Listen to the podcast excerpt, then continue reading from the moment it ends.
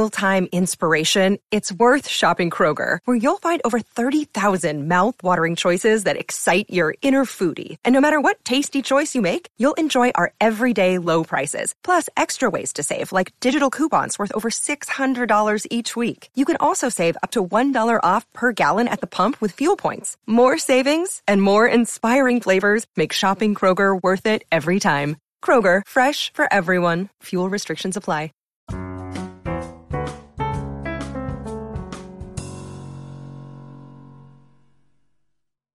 Today is the 104th birthday of the 35th president. JFK The world is a better place because he was in it and still feels the loss that he has left. Name John F. Kennedy. Occupation Civil rights activist, U.S. Representative, U.S. President. Birth date May 29, 1917. Death date November 22, 1963. Education Harvard College, The Choate School. Place of birth Brookline, Massachusetts. Place of death, Dallas, Texas. Cause of death, assassination. Remains, buried, Arlington National Cemetery, Arlington, Virginia. Pulitzer Prize for Biography 1957 for Profiles in Courage. Presidential Medal of Freedom June 12, 1944. Time Person of the Year 1961. Portrait on American currency 50 cent coin. Secret Service codename Lancer. Best known for, John F. Kennedy, the 35th U.S. President, negotiated the Nuclear Test Ban Treaty and initiated the Alliance for Progress. He was assassinated in 1963. John Fitzgerald Kennedy was born on May 29, 1917, in Brookline, Massachusetts. Both the Fitzgeralds and the Kennedys were wealthy and prominent Irish Catholic Boston families. Kennedy's paternal grandfather, P.J. Kennedy, was a wealthy banker and liquor trader, and his maternal grandfather, John E. Fitzgerald, nicknamed Honey Fitz, was a skilled politician who served as a congressman and as the mayor of Boston. Kennedy's mother, Rose Elizabeth Fitzgerald, was a Boston debutante, and his father, Joseph Kennedy Sr., was a successful banker who made a fortune on the stock market after World War I. Joe Kennedy Sr. went on to a government career as chairman of the Securities and Exchange Commission and as an ambassador to Great Britain.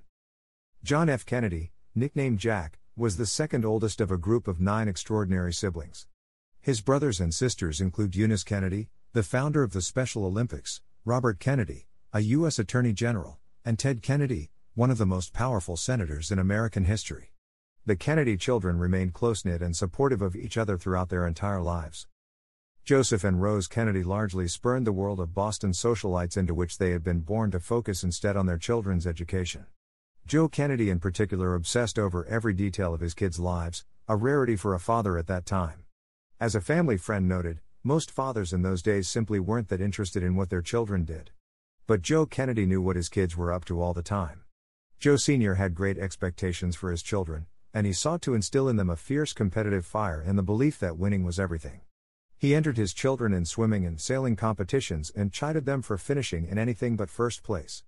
John F. Kennedy's sister Eunice later recalled, I was 24 before I knew I didn't have to win something every day. Jack Kennedy bought into his father's philosophy that winning was everything. He hates to lose at anything, Eunice said. That's the only thing Jack gets really emotional about, when he loses. Despite his father's constant reprimands, young Kennedy was a poor student and a mischievous boy. He attended a Catholic boys' boarding school in Connecticut called Canterbury, where he excelled at English and history, the subjects he enjoyed, but nearly flunked Latin, in which he had no interest. Despite his poor grades, Kennedy continued on to Choate, an elite Connecticut preparatory school. Although he was obviously brilliant, evidenced by the extraordinary thoughtfulness and nuance of his work on the rare occasions when he applied himself, Kennedy remained at best a mediocre student, preferring sports, girls, and practical jokes to coursework. His father wrote to him by way of encouragement If I didn't really feel you had the goods, I would be most charitable in my attitude toward your failings. I am not expecting too much, and I will not be disappointed if you don't turn out to be a real genius, but I think you can be a really worthwhile citizen with good judgment and understanding. Kennedy was in fact very bookish in high school, reading ceaselessly but not the books his teachers assigned. He was also chronically ill during his childhood and adolescence. He suffered from severe colds, the flu, scarlet fever, and even more severe, undiagnosed diseases that forced him to miss months of school at a time and occasionally brought him to the brink of death. After graduating from Choate and spending one semester at Princeton, Kennedy transferred to Harvard University in 1936.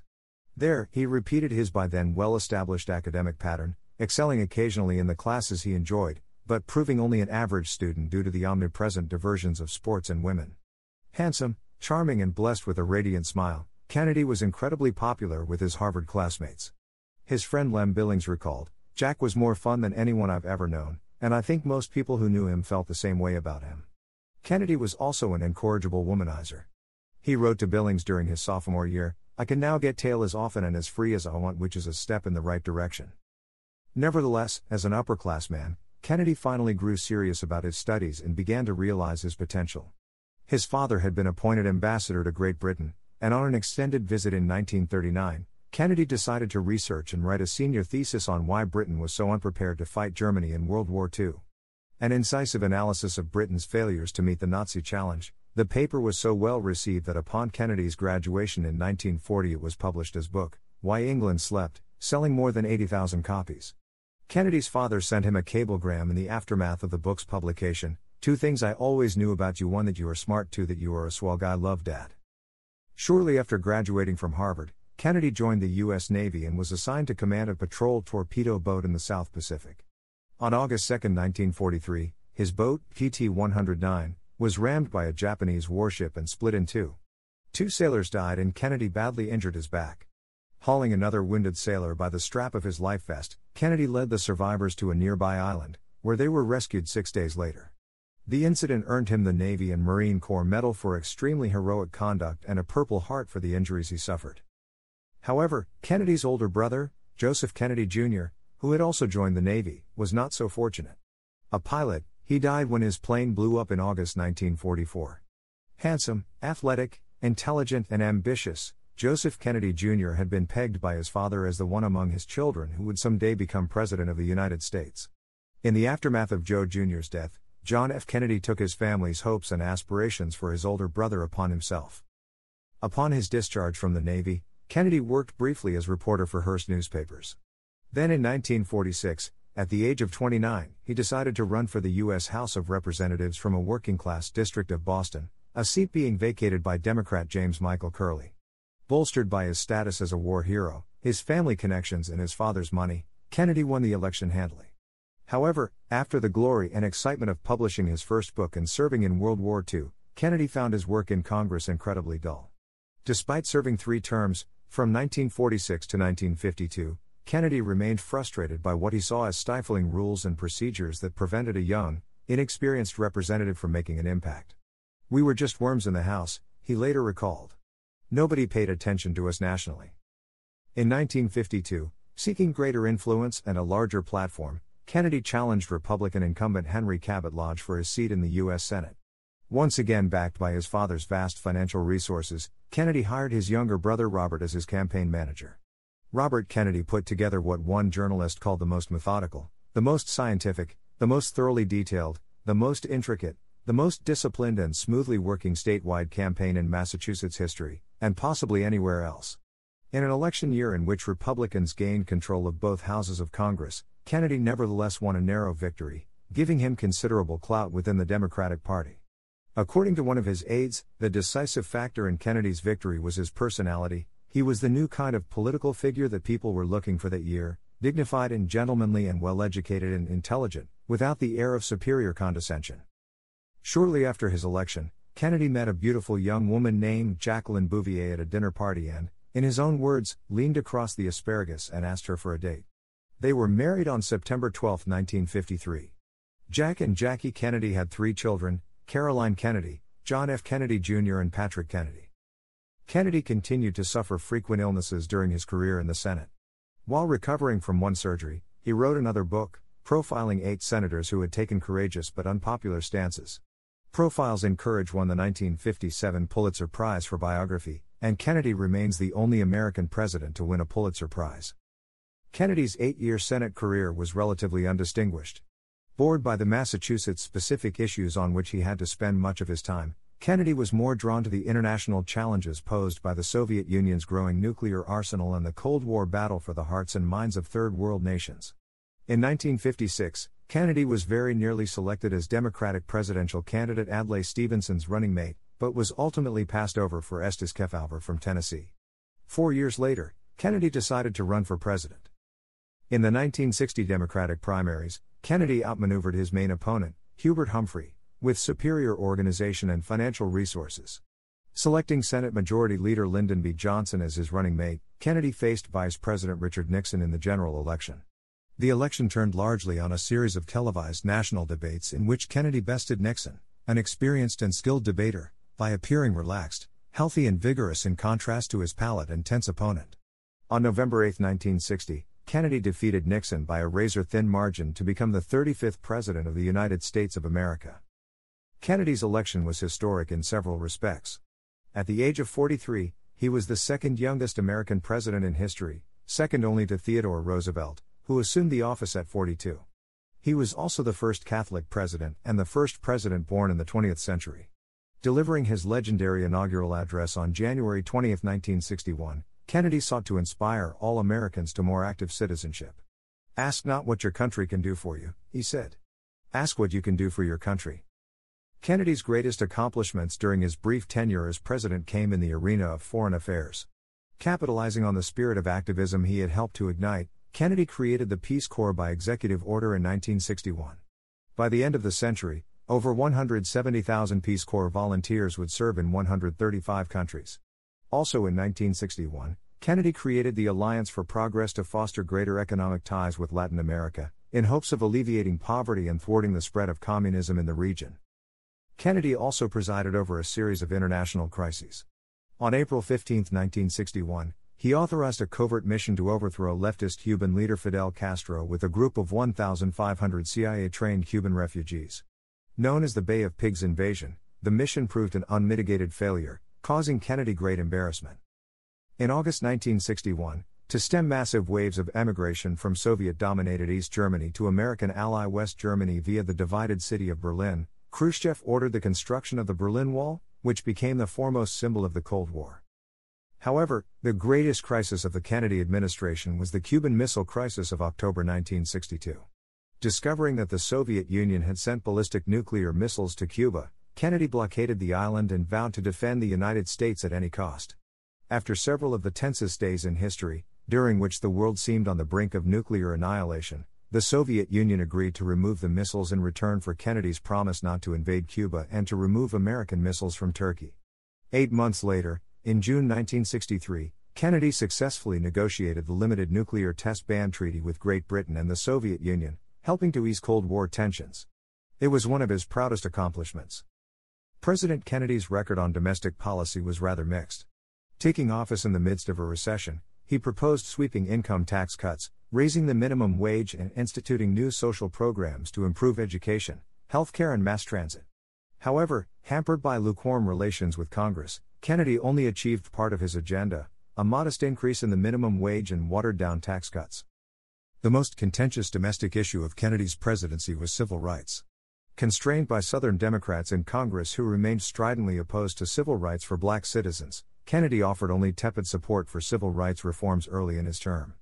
Nevertheless, in September 1962, Kennedy sent his brother, Attorney General Robert Kennedy, to Mississippi to use the National Guard and federal marshals to escort and defend civil rights activist James Meredith as he became the first black student to enroll at the University of Mississippi on October 1, 1962.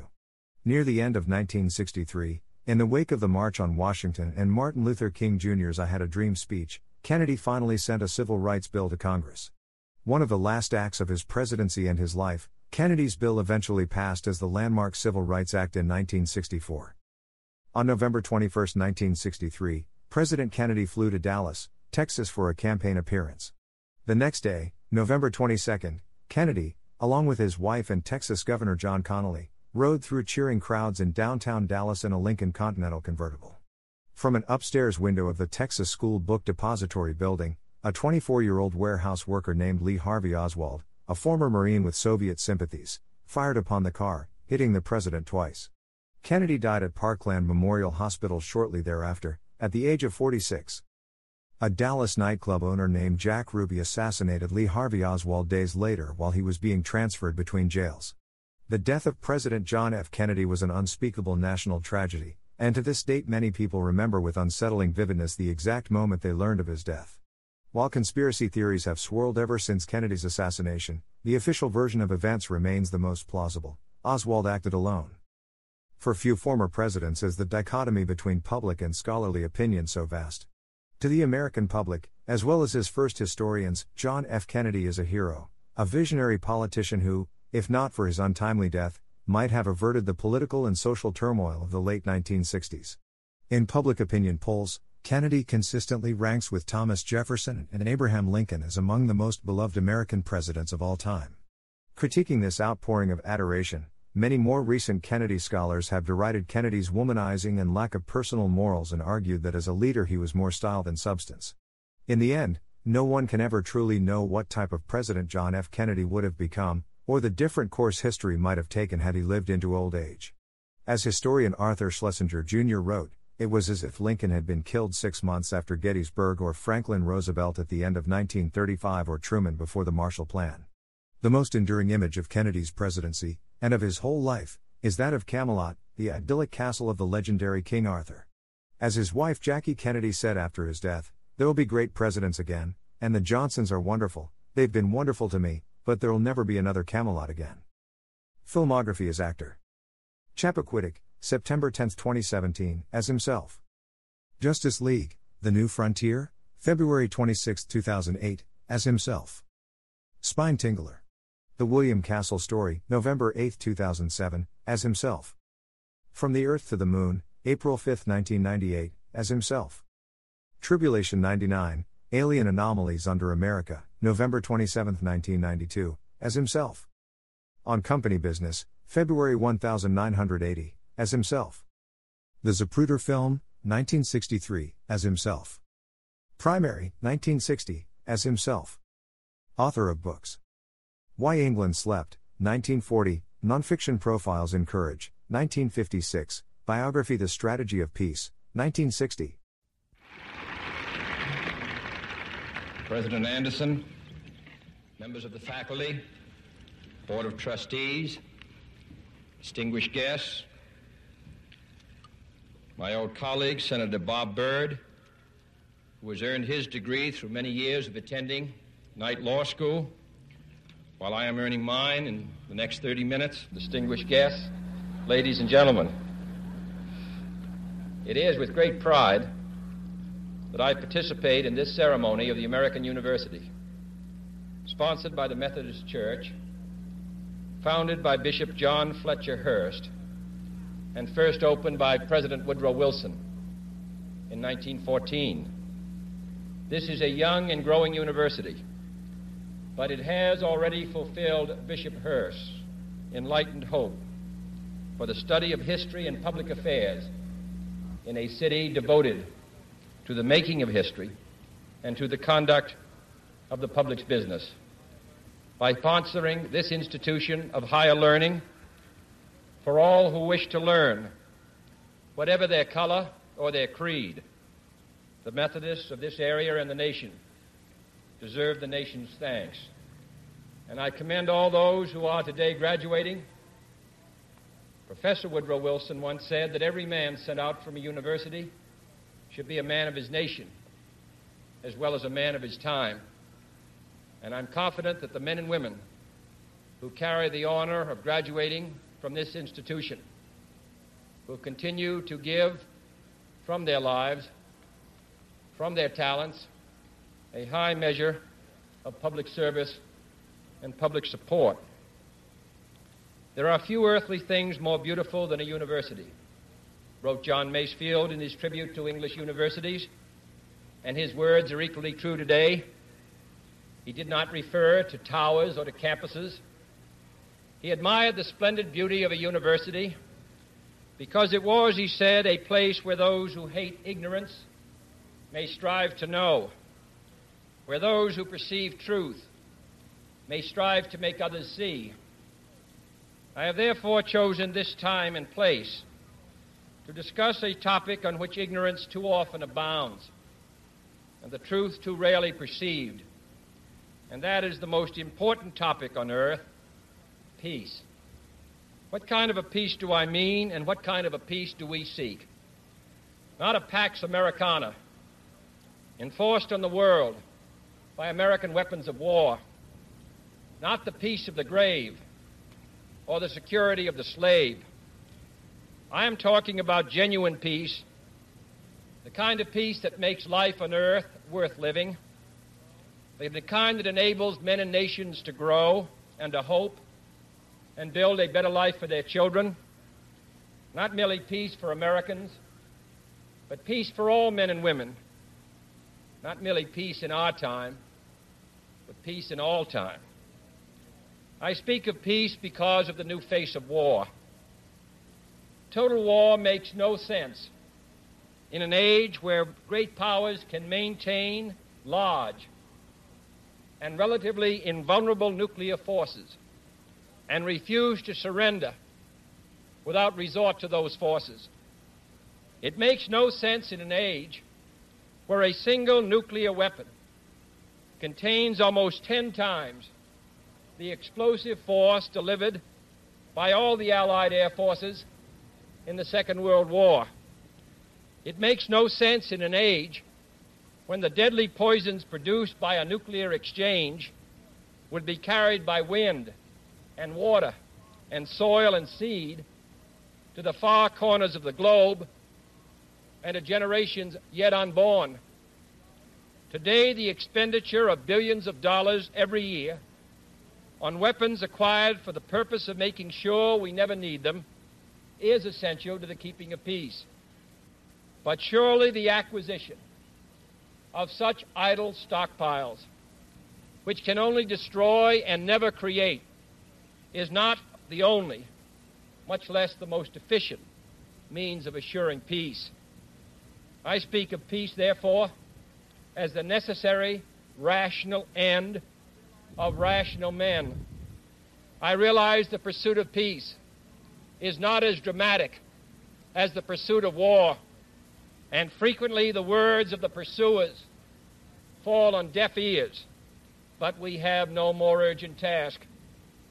Some say that it is useless to speak of peace or world law or world disarmament, and that it will be useless until the leaders of the Soviet Union adopt a more enlightened attitude. I hope they do. I believe we can help them do it. But I also believe that we must re examine our own attitudes as individuals and as a nation. For our attitude is as essential as theirs.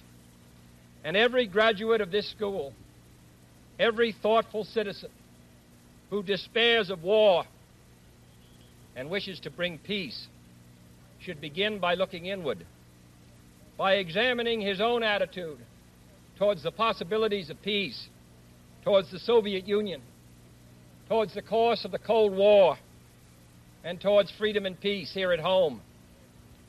First, examine our attitude towards peace itself. Too many of us think it is impossible. Too many think it is unreal. But that is a dangerous, defeatist belief it leads to the conclusion that war is inevitable, that mankind is doomed, that we are gripped by forces we cannot control. We need not accept that view. Our problems are man made, therefore, they can be solved by man, and man can be as big as he wants. No problem of human destiny is beyond human beings. Man's reason and spirit have often solved the seemingly unsolvable, and we believe they can do it again. I am not referring to the absolute, infinite concept of universal peace and goodwill, of which some fantasies and fanatics dream. I do not deny the value of hopes and dreams, but we merely invite discouragement and incredulity by making that our only and immediate goal. Let us focus instead on a more practical, more attainable peace, based not on a sudden revolution in human nature, but on a gradual evolution in human institutions, on a series of concrete actions and effective agreements which are in the interests of all concerned. There is no single simple key to this peace, no grand or magic formula to be adopted by one or two powers. Genuine peace must be the product of many nations, the sum of many acts. It must be dynamic, not static, changing to meet the challenge of each new generation.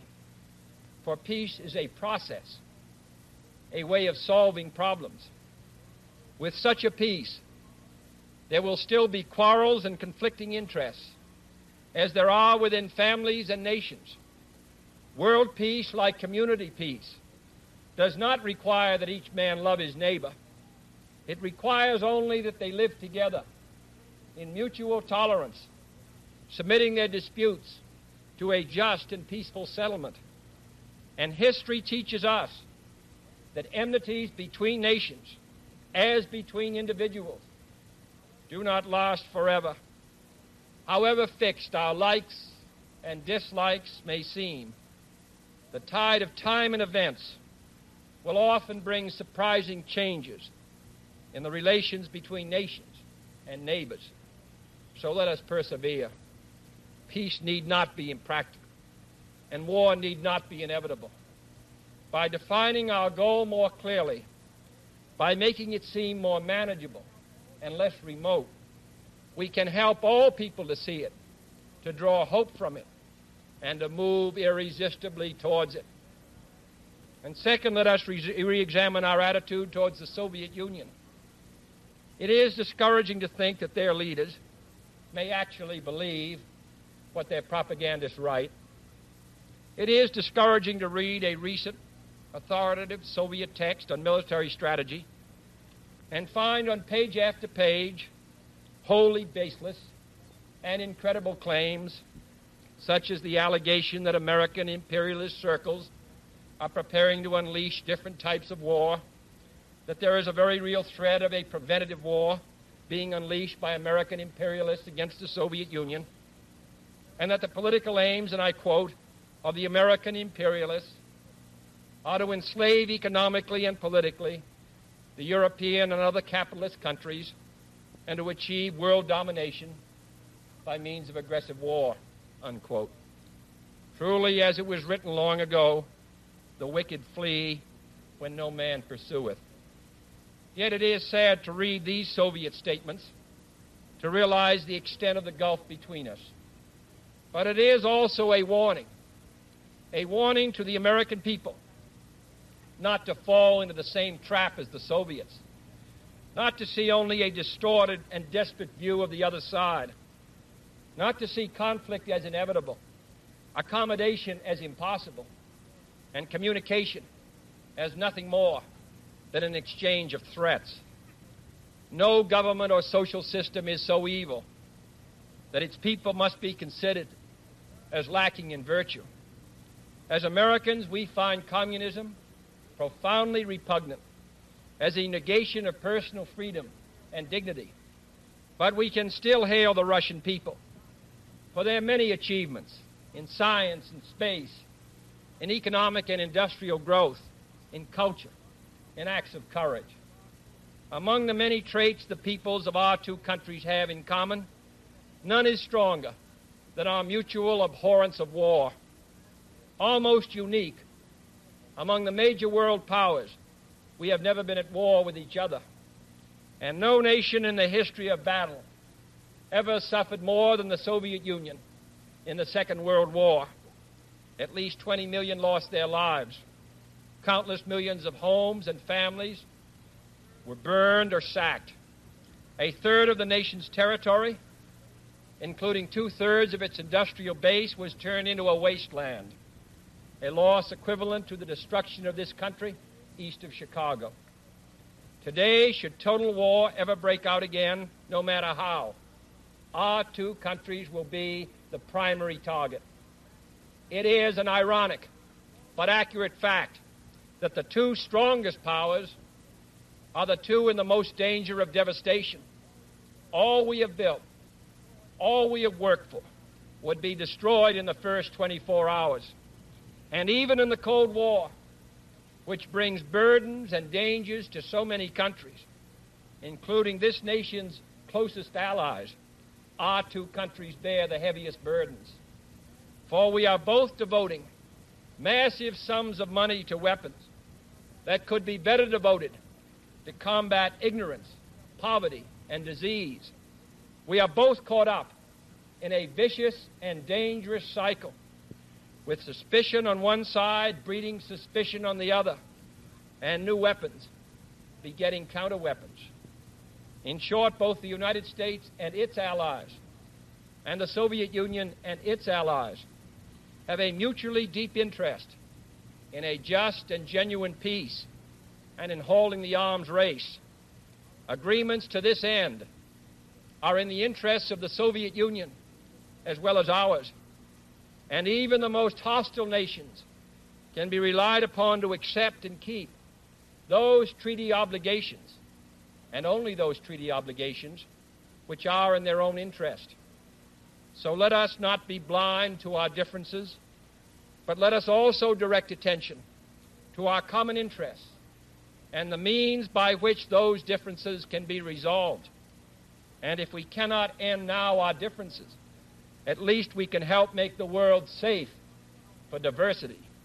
For in the final analysis, our most basic common link is that we all inhabit this small planet. We all breathe the same air. We all cherish our children's futures. And we are all mortal. Third, let us re examine our attitude towards the Cold War, remembering we're not engaged in a debate seeking to pile up debating points. We are not here distributing blame or pointing the finger of judgment. We must deal with the world as it is and not as it might have been had the history of the last 18 years been different. We must therefore persevere in the search for peace in the hope that constructive changes within the communist bloc might bring within reach solutions which now seem beyond us. We must conduct our affairs in such a way that it becomes in the communist interest to agree on a genuine peace, and above all, while defending our own vital interests. Nuclear powers must avert those confrontations which bring an adversary to a choice of either a humiliating retreat or a nuclear war. To adopt that kind of course in the nuclear age would be evidence only of the bankruptcy of our policy or of a collective death wish for the world. To secure these ends, America's weapons are non provocative, carefully controlled, designed to deter, and capable of selective use. Our military forces are committed to peace and disciplined in self restraint.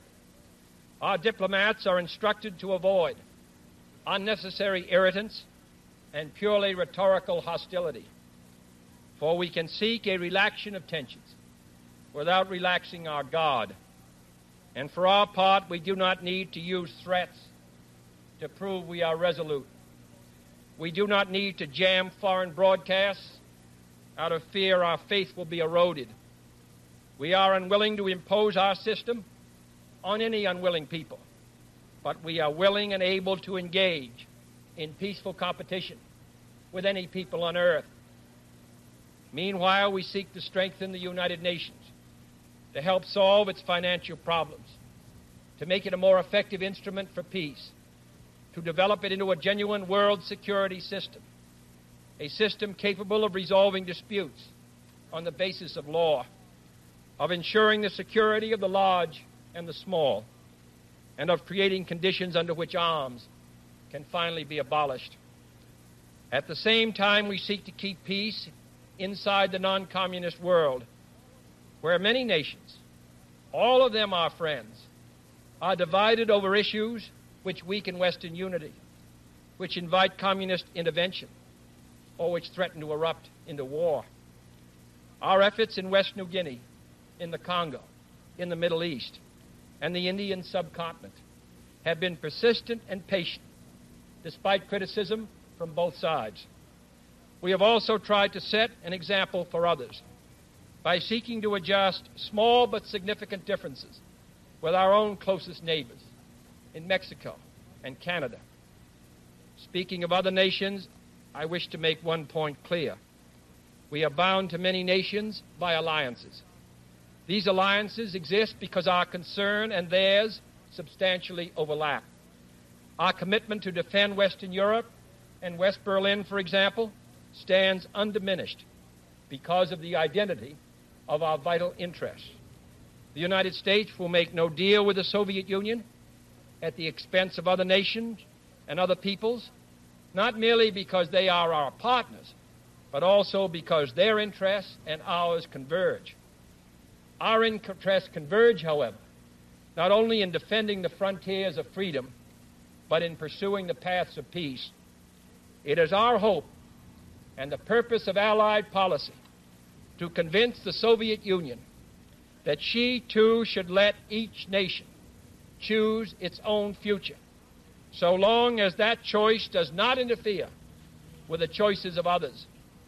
The communist drive to impose their political and economic system on others is the primary cause of world tension today.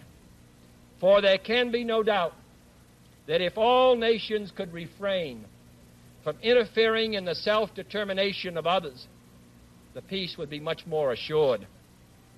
This will require a new effort to achieve world law, a new context for world discussions. It will require increased understanding between the Soviets and ourselves. An increased understanding will require increased contact and communication. One step in this direction is the proposed arrangement for a direct line between Moscow and Washington to avoid on each side the dangerous delays, misunderstandings, and misreadings of others' actions which might occur at a time of crisis. We have also been talking in Geneva about our first step measures of arms controls, designed to limit the intensity of the arms race and reduce the risk of accidental war. Our primary long range interest in Geneva, however, is general and complete disarmament, designed to take place by stages, permitting parallel political developments to build the new institutions of peace, which would take the place of arms. The pursuit of disarmament has been an effort of this government since the 1920s. It has been urgently sought by the past three administrations. And however dim the prospects are today, we intend to continue this effort, to continue it in order that all countries, including our own, can better grasp what the problems and the possibilities of disarmament are. The only major area of these negotiations where the end is in sight, yet where a fresh start is badly needed, is in a treaty to outlaw nuclear tests. The conclusion of such a treaty, so near and yet so far, would check the spiraling arms race in one of its most dangerous areas. It would place the nuclear powers in a position to deal more effectively with one of the greatest hazards which man faces in 1963 the further spread of nuclear arms. It would increase our security. It would decrease the prospects of war. Surely this goal is sufficiently important to require our steady pursuit, yielding neither to the temptation to give up the whole effort, nor the temptation to give up our insistence on vital and responsible safeguards. I'm taking this opportunity, therefore, to announce two important decisions in this regard. First, Chairman Khrushchev, Prime Minister Macmillan, and I have agreed that high level discussions will shortly begin in Moscow, looking towards early agreement on a comprehensive test ban treaty. Our hope must be tempered.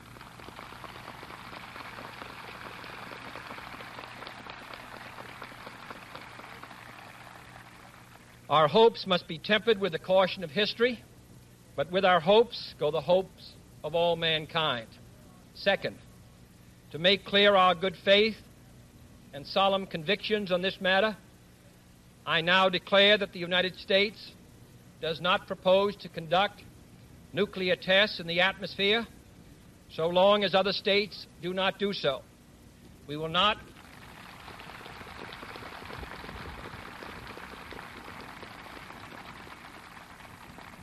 We will not be the first to resume Such a declaration is no substitute for a formal binding treaty, but I hope it will help us achieve one. Nor would such a treaty be a substitute for disarmament, but I hope it will help us achieve it. Finally, my fellow Americans, let us examine our attitude towards peace and freedom here at home. The quality and spirit of our own society must justify and support our efforts abroad. We must show it in the dedication of our own lives. As many of you who are graduating today will have an opportunity to do by serving without pay in the Peace Corps abroad or in the proposed National Service Corps here at home. But wherever we are, we must all, in our daily lives, live up to the age old faith that peace and freedom walk together. In too many of our cities today, the peace is not secure because freedom is incomplete. It is the responsibility of the executive branch at all levels of government, local, state, and national, to provide and protect that freedom for all of our citizens by all means within our authority. It is the responsibility of the legislative branch at all levels, wherever the authority is not now adequate, to make it adequate. And it is the responsibility of all citizens in all sections of this country to respect the rights of others and respect the law of the land. All this.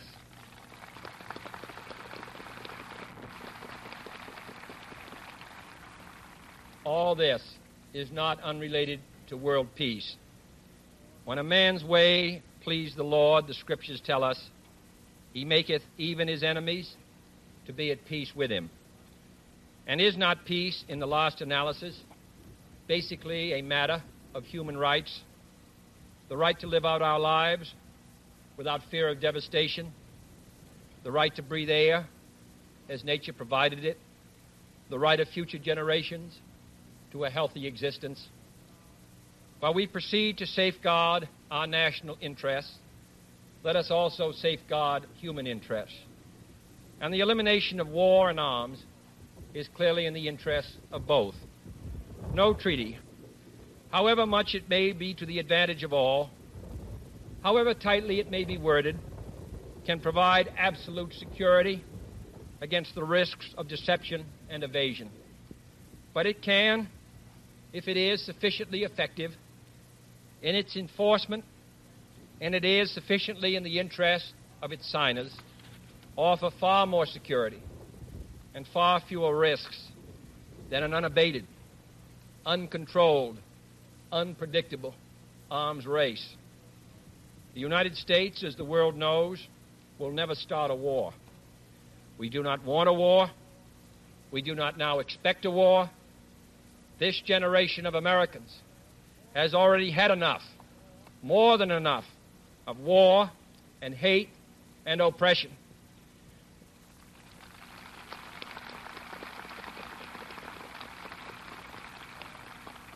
We shall be prepared if others wish it.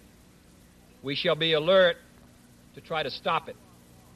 But we shall also do our part to build a world of peace where the weak are safe and the strong are just. We are not helpless before that task or hopeless of its success. Confident and unafraid, we must labor on not towards a strategy of annihilation, but towards a strategy of peace.